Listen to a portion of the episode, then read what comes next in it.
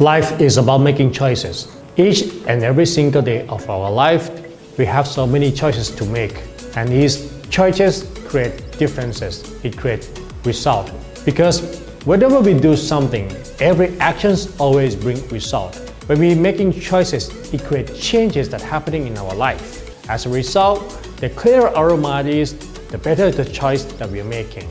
So how we can make better choices? It has to begin with reason, not emotions. Because emotion clouds our judgment. I'm not saying that emotion is a bad thing, but it transforms everything that you see based on your emotion. For example, if you look at a person's face with anger, then you are not trying to understand the person. You will look at the person through your anger and you will fall into prey of your own prejudice and bias instead of really trying to know the person. So if we're making a choices based on a reason, not emotion, we can make better choices. It's become very logical. There are some tips that can help us to make better choices in life. Number one, pause and forward.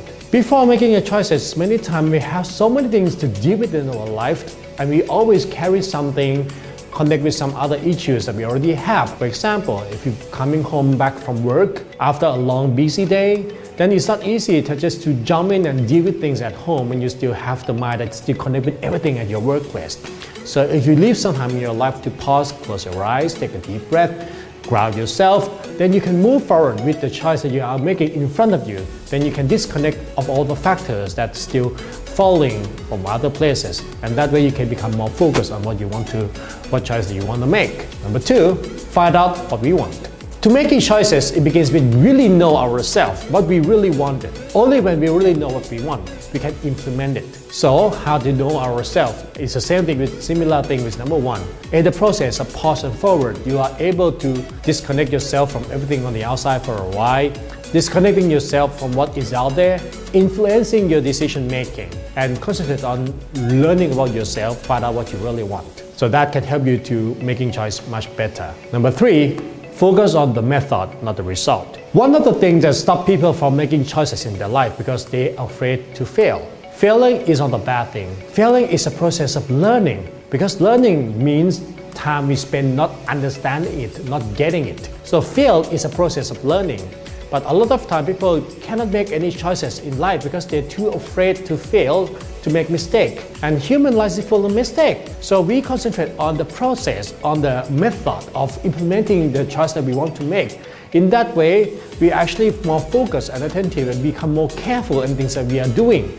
Instead of worry about how the result would be, what kind of impression people will have about it, because you cannot control that result. There are many other factors that beyond your control.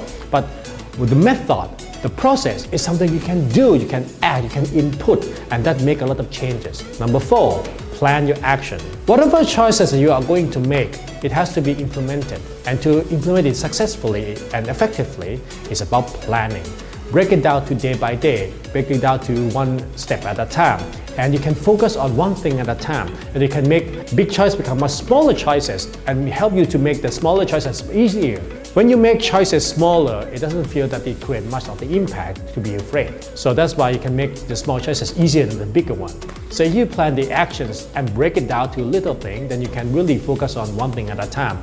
That way you can make better choices in your life too. Number five, review your action.